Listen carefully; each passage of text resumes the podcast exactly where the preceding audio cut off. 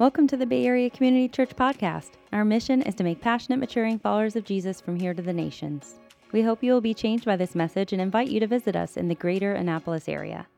If you would like to learn more about our church and ministries, please visit our website at bayarea.cc.org.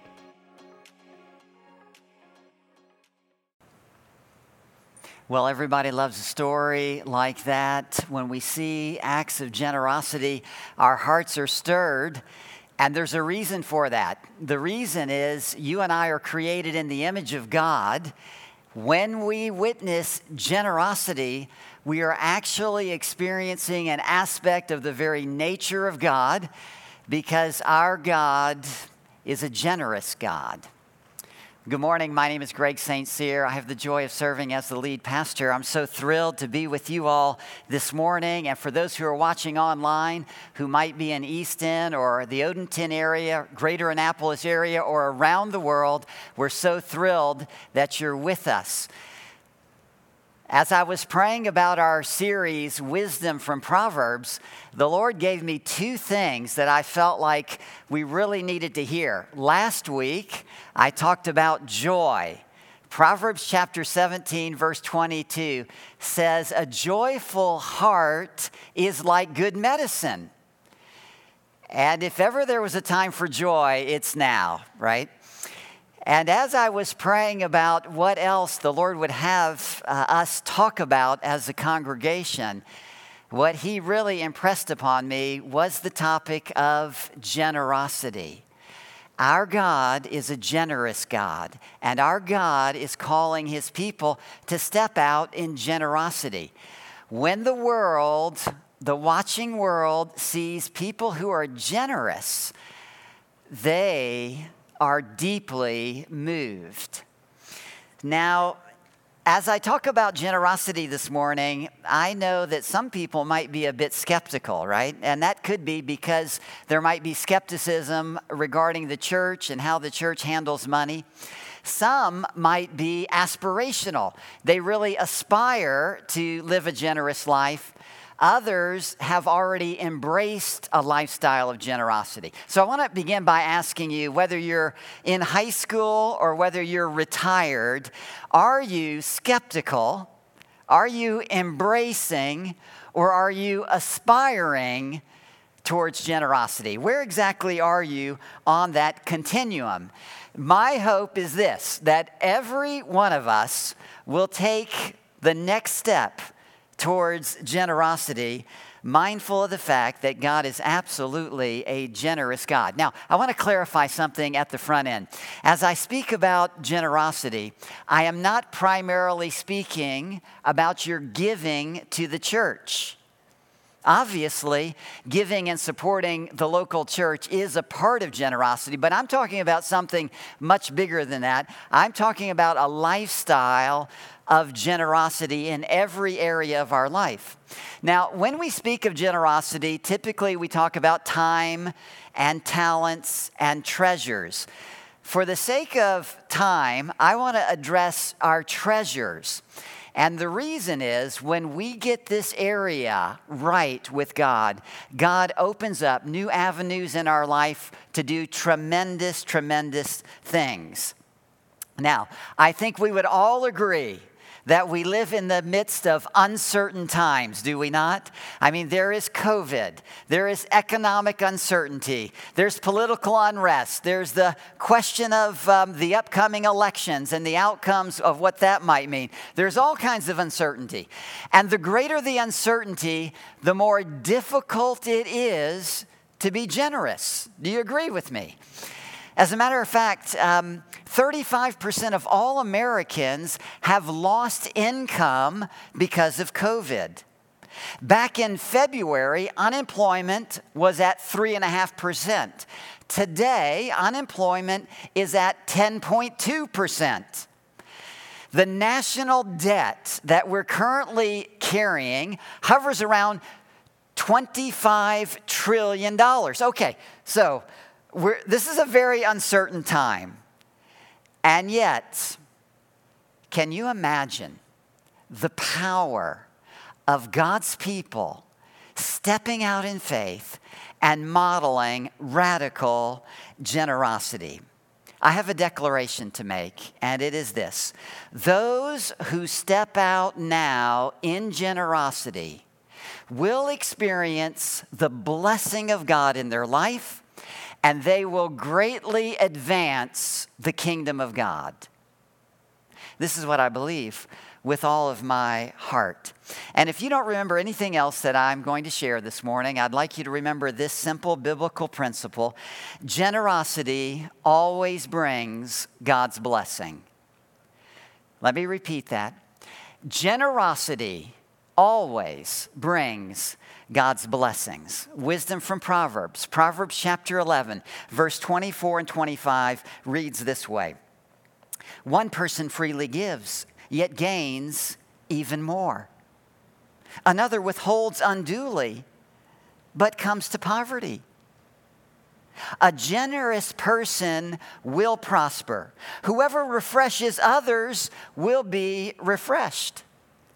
Now, do you see how counterintuitive, how other, I mean, this goes against the wisdom of the world. This verse says the person who gives freely is actually going to gain.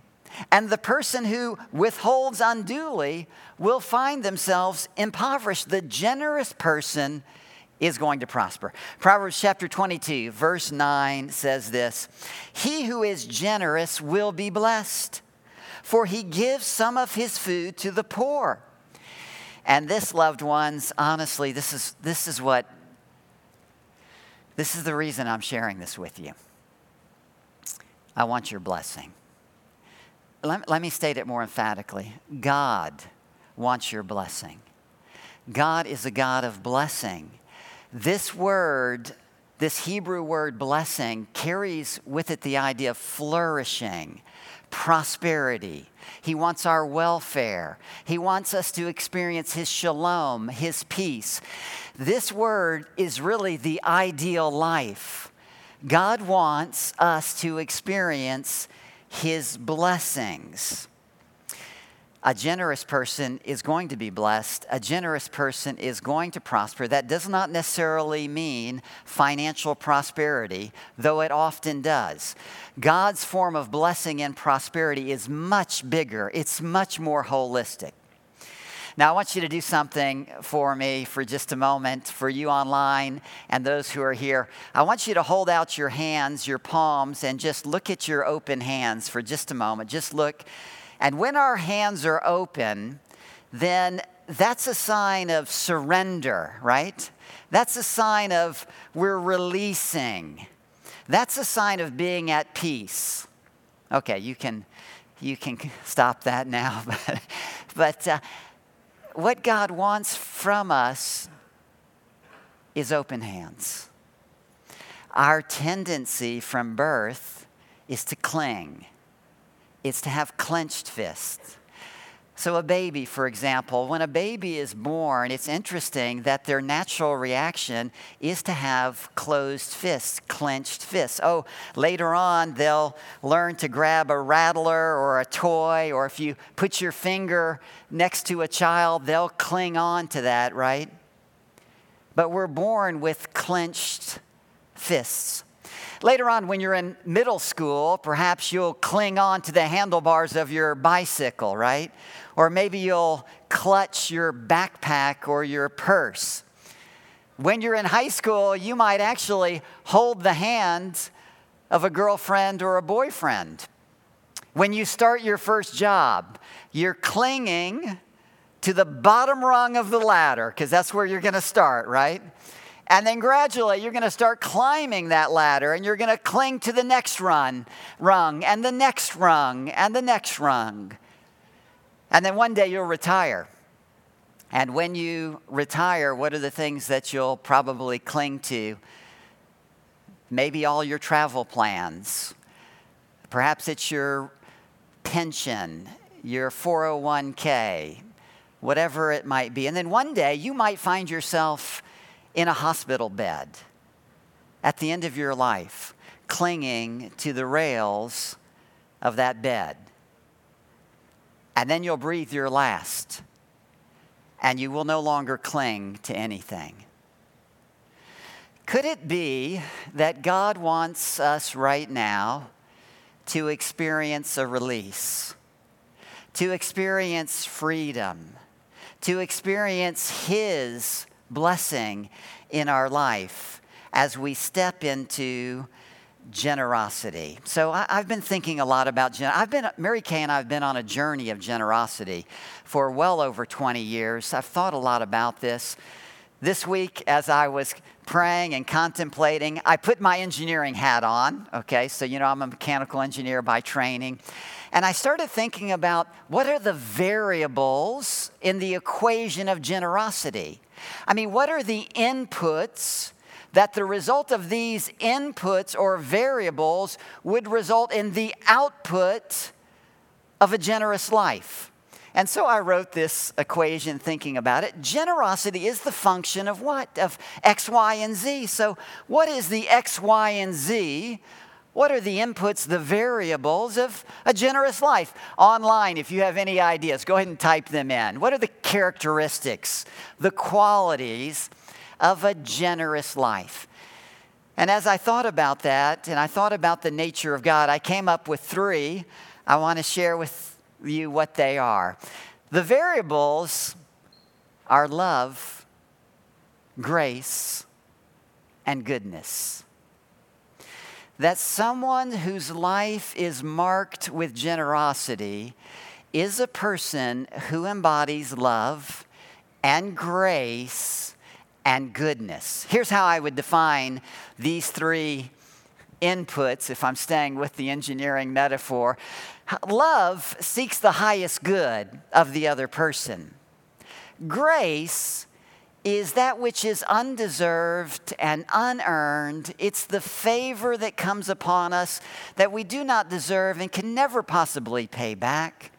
And goodness is really a, a heartfelt disposition.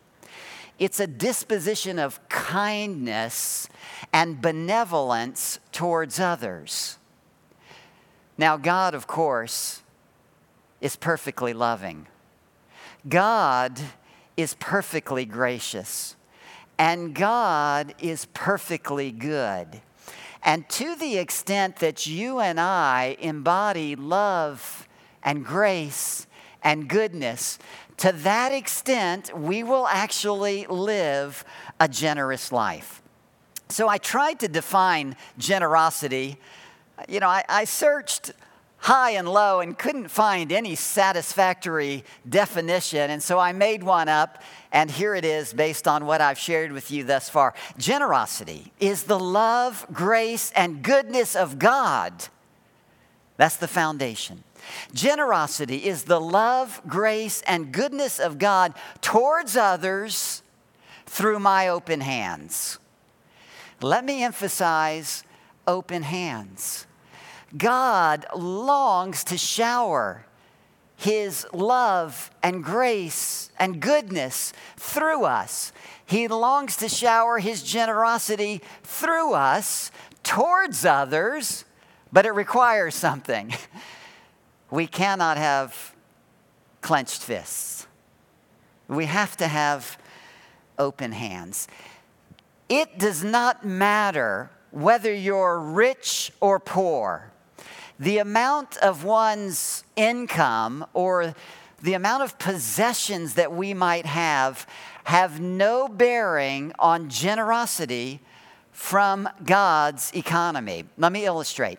The poorest church in the Bible is the Macedonian church found in 2 Corinthians chapter 8. I want to read describe them to you from the words of Paul the churches of Macedonia, for in a severe test of affliction, their abundance of joy and their extreme poverty have overflowed in a wealth of generosity on their part.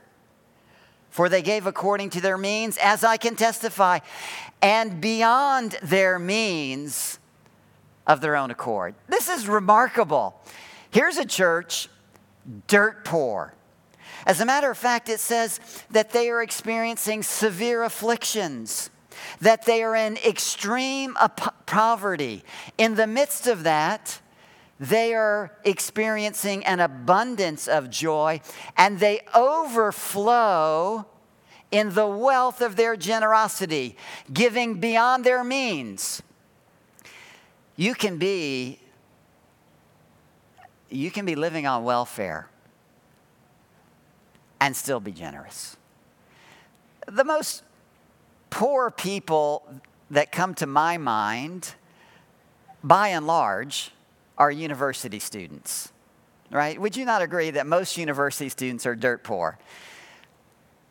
I'm thinking about one particular university student who attends our church, works at Chick fil A, pays for his own tuition at the community college. Yet this person stepped out in faith two years ago and made a faith commitment to Unrivaled. He fulfilled his commitment in June. And when I, when I found out about that, my heart just soared. You can be poor and generous. Likewise, you can be extravagantly wealthy and be generous. For example, King David. King David was lavishly rich. And in 1 Chronicles chapter 29, it shows us the breadth of his generosity in the, in the building of the temple. 1 Chronicles 29. This is David speaking. And now, because of my devotion to the temple of my God, I am giving all of my private treasures of gold and silver to help in the construction. I am donating more than 112 tons of gold and 262 tons of refined silver to be used for overlaying the walls of the building and for the other gold and silver work to be done by the craftsmen. Well, how much is 112 tons of gold? How much is 262 tons of silver? I had to do some math on that. And just to put this in perspective, Bill Gates is currently worth $112 billion. King David gave over $5.5 trillion towards the building of the temple. He was extravagantly wealthy. He was extravagantly generous. I think of a, a friend who attends this church. Let me tell you his story just briefly. Eight years ago, he bought a company for $1. For $1, he became the CEO of this company and got 51% of the shares. Within two years, he had purchased outright those 51% and bought the owners 49% out. Within six years, that company today has a net worth of somewhere between 60 and 70 million dollars. So he's affluent. Yet he uses his affluence he is all about the king and his kingdom, establishing the reign of Jesus in his business. When he found out about the need in India for a church in the Kerala region, the southern region, here's a picture of Pastor Rajan. Pastor Rajan is standing in front of this church. This church is up in the mountains which, and is reaching out to unreached tribal people groups. This particular individual felt like he needed to rebuild that church. And today, right now, this is real time, that church is being rebuilt. Go ahead and show that picture if you would, currently, so that it can house more people for the gospel. He then found out about our ministry in South Sudan with Pastor Stephen and the Mission Gardens of Christ, how Stephen needed a four wheel drive vehicle during the rainy season. And uh, as this picture showed, he went out and purchased this vehicle for the ministry there. Now, why am I sharing this with you? Because frankly, it does not matter whether you are have little or much. Here's the great lie. The great lie is this. When I make more, then I'll become generous. When I earn more money, then I'll start giving more. No, that is that it is never a matter of how much you have. It is always a matter of what we do with what we have. What if God actually called you during this uncertain season to give beyond your comfort zone? What if God said, I want you to sell that old pair of golf clubs that you have, or ladies, some piece of jewelry that you never wear? I want you to sell that and give the money to someone who's lost their job during COVID. What if your company is internet based? And so actually your, in, your income has increased during this time. And God might be saying, Look, I, I want you to give more to the church. Or I actually want you to pay for the mortgage of your family member who's out of work. How would you feel if God was stretching you like that? Well, the answer is most of us would feel fear. We would feel afraid because the worldly wisdom is that, is that once I give it, it's gone. And if it's gone, am I going to be secure? Proverbs chapter 11, verse 24 and 25, our verse for this morning. One person gives freely, yet gains even more. Another withholds unduly, but, become, but comes to poverty. A generous person will prosper. Whoever refreshes others will be refreshed. This is the way it works. The world says, look out for number one. God says, look out for the interest of others. The world says, you better not give it because you might need it. God says, when you give it, I'll take care of you. The world says, no one knows the future. God says, I do. I know the future. So, how is it that we dismantle the paralyzation of fear? In order to be set free from fear, there's two fundamental principles I think that we have to grasp. The first one is this it's the foundation of biblical stewardship. And if you're a young person, if you would just get this now, this would save you decades of heartache. And here it is God owns it, I steward it. It's that simple. God owns everything. The things that we have, we really don't have. They're on loan from God. God is the owner. My sole job is to manage the things that He has given me for His glory. Until we come to the place where we realize it's not my money, you will never be generous. Think about it. Is it not easier to spend other people's money? Come on. of course it is. It's not your money. You don't feel any pain, right? Mary Kay and I have two different accounts, checking accounts. One is her account. It's for groceries and shopping and her hairstylist and all that kind of clothes and eating out. My account is for the serious things the mortgage, the utilities, the car payments, right? You know what I found? Mary Kay has no problem going and getting her car washed because it's coming out of my account dropping 25 bucks out of my account, no problem. And likewise, when we go out for dinner, I really don't feel much pain because I know I'm putting it on her account.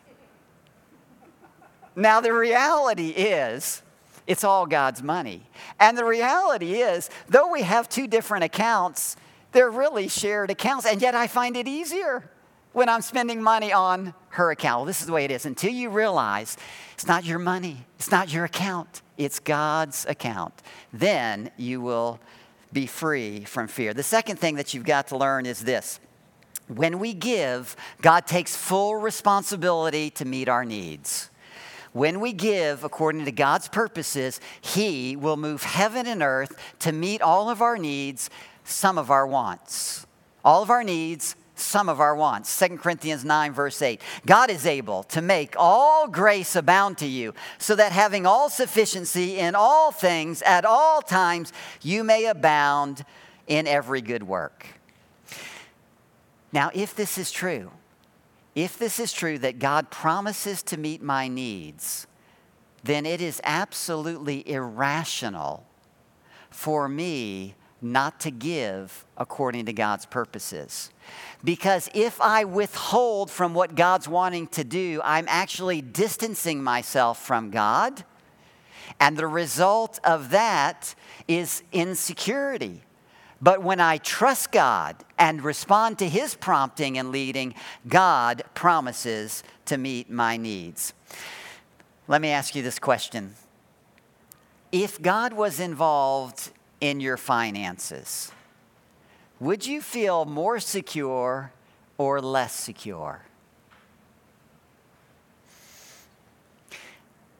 I want to share a story with you that up until the last gathering I had never shared publicly. It goes like this um,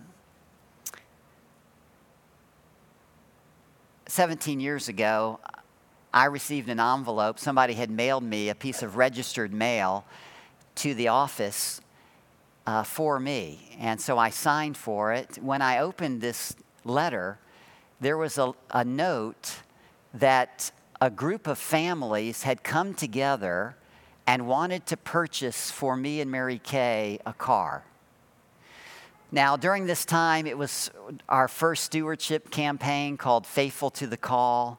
So we were very much stretched financially. We had three kids in private Christian school. I was driving a very old car. Mary Kay was driving a fairly old uh, Ford Aerostar. Do you remember those cars? Ford Aerostar, right? That's what she was driving. And there was a cashier's check there for $25,000. I was absolutely blown away. And so we went out and actually purchased this car a Honda Odyssey, 2003 Honda Odyssey. Now, how do you think I felt when I received this gift? My heart was overwhelmed with joy. And I was so spurred on to be even more generous. I have been driving this car for 17 years. To this day, I do not know which families gave that gift. What I do know is that almost every time I get in that car, I offer up a prayer of thanksgiving for those families. That car over these 17 years has translated into thousands and thousands of dollars in giving from us. Now, let me share the way this works, and I have a little diagram for you. Um, so, if you're going to give, one party feels prompted, go ahead and bring this slide up if you will. One party is prompted of the Lord to give to another person. The person who is prompted needs to have an attitude of generous giving. So they're going to be an individual who is giving generously.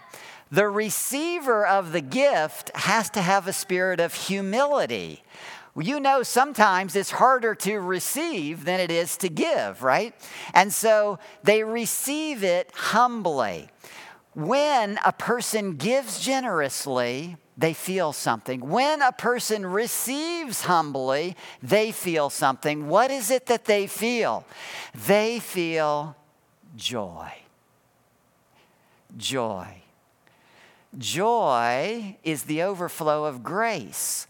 And not only do you feel joy, but you feel so motivated by the gift that if you're the giver of the gift, you want to continue to give to others because it brings you joy.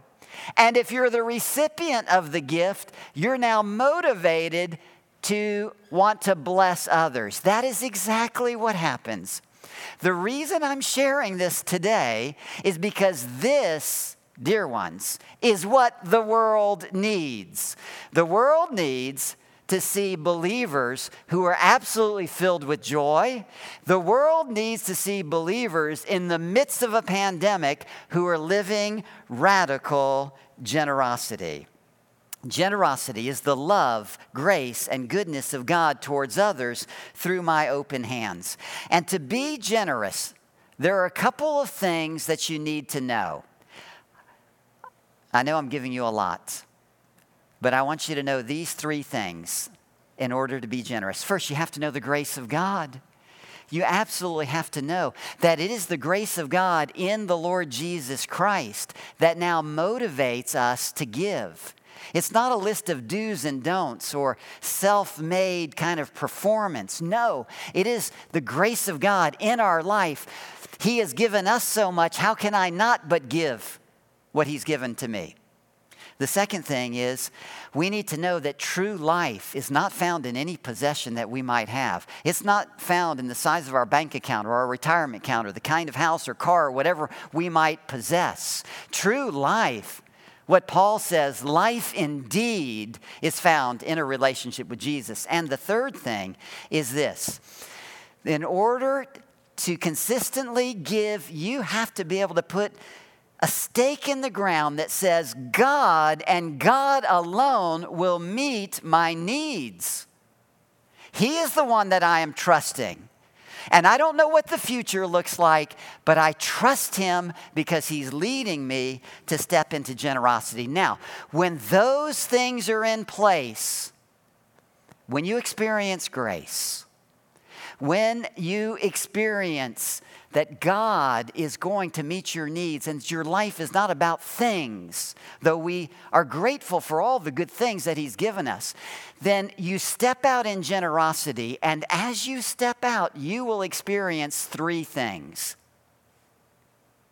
You will experience freedom. You will experience joy.